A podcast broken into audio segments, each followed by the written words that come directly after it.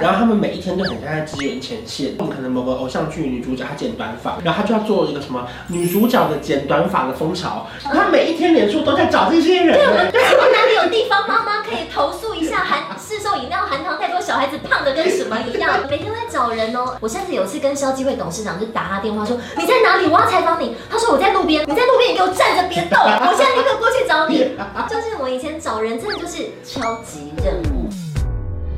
您现在收看的是关少文频道。如果你喜欢我的影片，不要忘记订阅、按赞、加分享哦，给予我们更多的鼓励。整片即将开始喽！Hello，大家好，我是关少文。今天职业访谈邀请刘涵主来了。Hello，大家好，我是美女主播，美女。我们做过了这么多集主播的职业访谈，今天是年纪最大的。在装得很年轻，还穿吊带裙呢，而且。其实我那个封号很多，什么甜心啊、电眼啊、美女啊、仙女女神这系列，我都已经囊括了，这也是一种成就。我们会提告哎。你当时怎么会入行啊？回到很久以前，你年轻的时候，你本来就想要当主播吗？还是说你梦想是要嫁入豪门？越长越大之后，发现我数理观念真的很差，我就只有这张嘴，我就发现我只有国文跟英文考很好，其他都不行。然后其实我那时候大学我是有远大的抱负，我想要当外交官。外交官很难呢，英文要很好，然后还可以去外面一直讲不同的各国语言。所以我就去考上了政大外交。但念了一年之后，我发现我觉得我好像考不上外交官，这么难就对了。很难。我在学校的那个班上的成绩还蛮垫底。嗯。我想完了，那怎么办呢？如果又能兼顾可以那种云游四海又周游各国，哎、欸，当导游啊，空姐、导游、空姐、导游跟记者可以。对。我就在往这三个方向思考。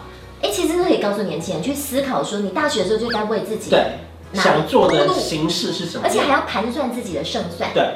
好，导游我确定不行。为什么？因为导游跟空姐是很服务性质。对对对对对。我就是自己连自己的生活起居都顾不好，嗯、我怎么可能去顾别人？嗯、然后记者就哎、欸，好像也蛮符合我的中文跟英文的条件。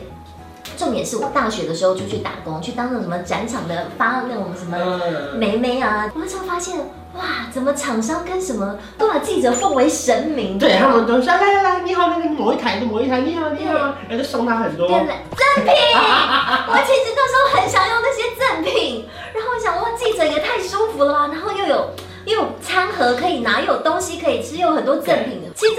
的真心话。还会帮他带去第一排，然后给他喝水、喝咖啡这样。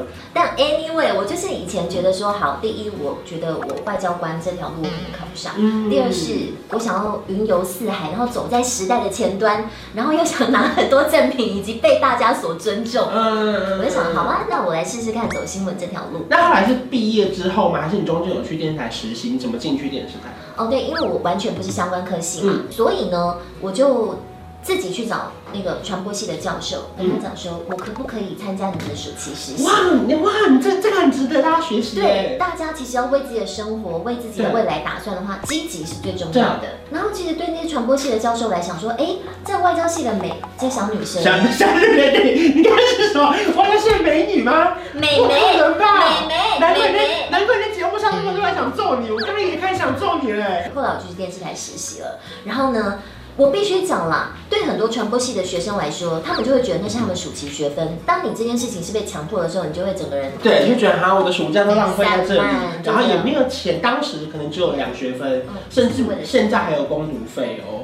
所以当时其实是大家很多人是抱持着哈，我要去实习的心情。你以前在媒体的时候，就是暑假的时候都会有一些那个实习生或工读生。当然当然。你是不是可以从一些人，有些人的眼神中有光，有些人就是呃，而且而且我们这样就会分辨成我们想教谁，就是越想学东西的我们越想教他事情，越不想学的你就去整理报，你去整理环境就好了。对，就是你看你看人家就是的时候，你其实也懒得理他，我也很忙。但是有些那种小文哥什么什么的，或者还会写小纸条给你。这种就是特别让人疼。对对，那我就是因为我不是为了学分而来，我是为了我的未来而来，嗯，所以我就特别的得人疼。灵光，你说的每个故事最后都夸奖你自己。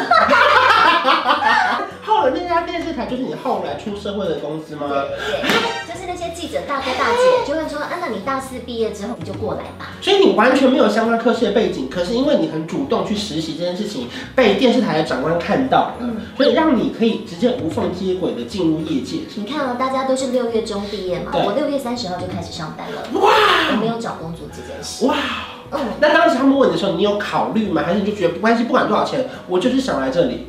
对啊，因为我的路等于在我大学的时候就铺好了，我真的没有经过那个什么投履历茫然茫然的那一段，所以我觉得大学生可以，就是你想做什么，你。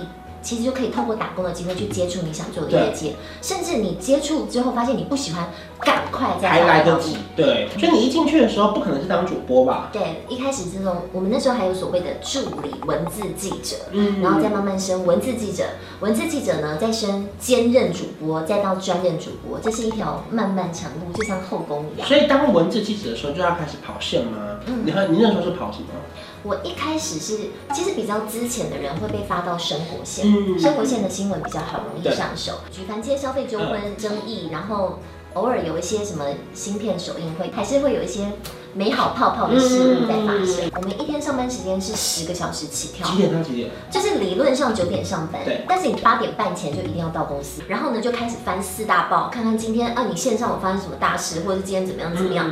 然后呢九点的时候就很像那个模仿秀上新闻。今天早上有呃台塑的股东会，然后我打算要问台塑董事长什么什么事情，然后搞不好长官会说台塑董事长这个还好吧？最近有没有什么塑胶类的新闻？下一个下一个，嗯，那我。今天呃，相亲会早上要公公布哪个市售饮料含糖最多？哎呀，这个老议题早就做过了，下一条下一条报不过你会很焦虑，一直被打枪。你如果自己的线报不过的话，最后长官发给你的通常很惨，就最后啊，你那几条都不行，现在环保署在什么什么山边抗议，你赶快去。就是一个超远的，然后然后山林里面的那种，哇，所以一定要想办法爆出好的题目，而且还要招独家，嗯，然后独家你也不能说啊，我今天在哪边路边看到什么标价不对这些小东西，我们那时候长官还有一些话。你不要再给我做这些小情小爱、小奸小恶，我们要的是大独家，可以深入发展出追踪一个礼拜的格局的什么的。你看九点到十二点这三个小时之间，你就要从出门到采访到回来，然后赶一条新闻，让中午时段可以播出，然后下午从一点到晚上六点五个小时，你再做两条。哎，那你的新闻如果被排播到，例如说午间新闻的最前面，你会很很开心，觉得哇，我今天的新闻很重要吗？啊，会觉得很衰耶，从一开始就是，就会压缩你产制的。哦，对，如果十二点五十才要播，你可以做比他久。对对。那最晚可以几点送带进去？十二点四十五吗？十一点五十五。但是假设你知道你那条是十二点五十才播，你还可以争取时间到十二点半才送带进去。哦。因为你还要加一些后置啊，你要上字幕啊，所以时间都要算得准准准。那时候还会轮到我们值小夜，你知道值小夜是什么吗？我不知道啊，就是呃七点下班之后，如果那天轮到没有一个小夜班的人来上班吗？你要从那天七点再上到当天的凌晨一点。轮流值小夜，嗯嗯，所以我等于那天八点半到公司，然后到隔天的早上一点才走，哇，然后隔天可以休半天，就是第二天十二点才来。嗯，可是我跟你讲，你大概到晚上十点的时候就会开始心悸，对，因为你看时长才那么长哎，嗯，因为我记得印象深刻的时候，那个时候我在娱乐新闻嘛，嗯，然后我当然有认识我们同个电视台的新闻部的人。然后他们每一天都很像在支援前线，对，就例如说我们可能某个偶像剧女主角她剪短发，我们要 promote 这个偶像剧，然后她就要做一个什么女主角的剪短发的风潮，然后他就在他脸书应征，今天有没有人可以让我带去给设计师剪头发，两个小时内要到。他每一天脸书都在找这些人，对，我们每天都在那个，对，哪里有地方妈妈可以投诉一下含市售饮料含糖太多，小孩子胖的跟什么一样，每天都在找人哦。而且以前我十几年前跑新闻的时候，那时候手机还不能上网，哇。那更难找人，一出门就慌。对对，你根本找不到人。我甚至有次跟消基会董事长就打他电话说：“你在哪里？我要采访你。”他说：“我在路边。”好，你在路边，你给我站着别动，我现在立刻过去找你。就是我以前找人，真的就是超级任务。对，需要一个大学生，微胖。对对对对对，你就要去生。对，然后这话我还帮我小吃店老板娘卖菜的菜价涨了多少？是不是提前涨了两成？台风快来了，觉得我卫生纸在哪里？然后印象最深刻的是，还有很多记者是要要要演出一些戏嘛，对，例如说有一些抢匪，可能什么什么一次抢三个银行，你要穿过去，然后穿不同的画面，然后要自己演一段，说就是在这家银行怎么样怎么样。当时关系嫌犯就是在这边戴上了帽子，然后避人耳目，然后透过转一个转角就不见人影，然后你们就从那个画面突然走到十分钟之后，他竟然就出现在。对，反省嫌犯，我好喜欢看这些哦。哎、欸，那你以前有去跑过台风或者地震那种很紧急的时刻？你是一回家已经卸妆了，因为要冲出门吗？其实台风大家都知道，你就是战备状态，哦，你已经知道好像那几天就要东西都带好，就是随时会轮到你。嗯，其实这也是一个秀。就是有些记者不是在水里，他会故意半蹲，好像对小蹲一下。人家淹到淹，不行，我找到一个淹到胸部的地方，我找到一个更危险淹到脖子的地方，就代表你很会找那个画面嘛。那你又找不到淹到脖子的地方呢，就只要蹲低然后自己泡在水里。所以那时候你有去过哪边吗？你是真的是那种风吹，然后穿雨衣，然后这边这样。记者人在哪里吗？有，我在阳明山，而且你知道我们的采访车驾驶都已经熟门熟路。你要风很大、风切的地方去，海主走，我带你。对，真的很。大提醒大家千万不要出门，这样子对，要注意路况之类的。哦，其实蛮好玩的，就是这些工作，它等于是无时无刻都会有紧急的需求，然后让你要冲到现场。嗯，然后我就结交了一些什么菜饭好友啊，饮料店，就是每次要问菜价就去问他。那会不会就永远都那几个啊，会啊，永远都是同一家猪肉摊贩，就是还有我们现在名声涨啊，我们不涨不行啊。你看这样怎么找到那个源头啊？因为你看，如果一个便当涨价，你又要去找瓦斯涨价、猪肉涨价、菜饭涨价，那到底是谁在涨？所以就是谁在涨啊？你就要花很多时间去，好像在办案，一直在追踪。但是后来有时候回到家，你会觉得关我屁事。对 对，那当然记者时间占大概几年？嗯。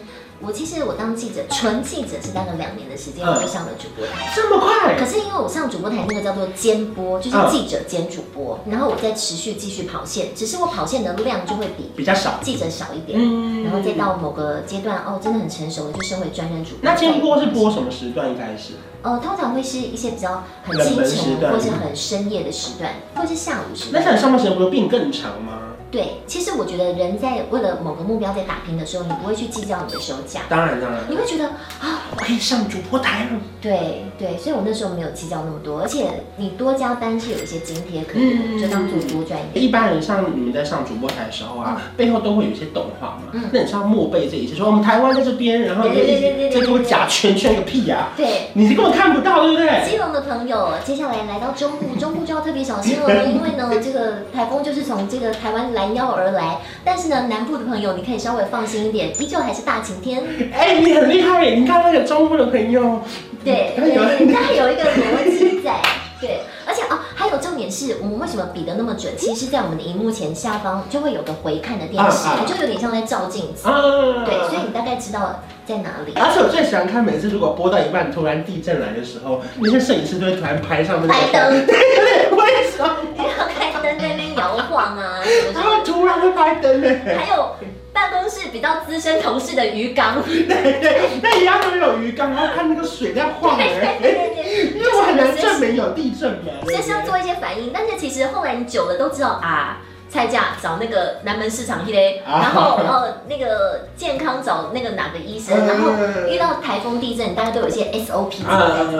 所以刚上主播台，你一开始会紧张吗？你被通知到说你可以担任兼任主播的时候，其实我坦白说，播新闻这件事情本身并不难，你就是对着镜头，然后把你的稿子念出来。你要训练的就是说，因为你要有情绪吗？呃，一开始你也不用做太满的东西，你就是稳稳 safe 过就好。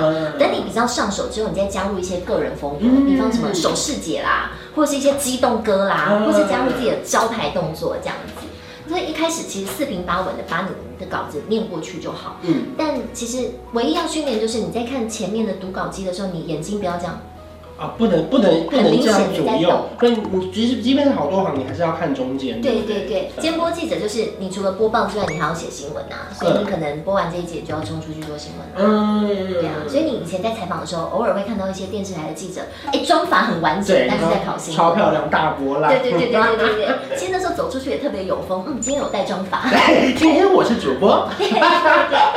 刚播完午间，赶快先来两点的签唱会。哎，那你自己觉得播新闻最难的是什么？其实一年三百六十五天，很多事情都是不断的在重复，并不可能常常碰到那些很 touching、很感伤的新闻，是不是？就等于说，这十来年、十五六七年的过程当中，该经历过的都经历过了。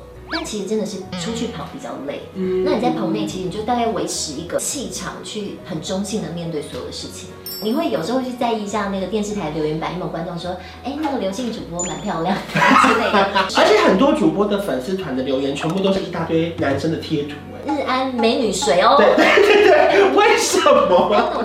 那这个声音有获得大家喜爱吗？他认为我可以再调整，就是我我太像小孩子，不够权威感。那所以我就开始去模仿一些前辈他们的诠释方式，嗯、他们觉得我是最适合放在晚上十点左右。我是属于白领阶级会喜欢的 style，就是比较装的那一种。我从小立志想当大男人，不小心变成了。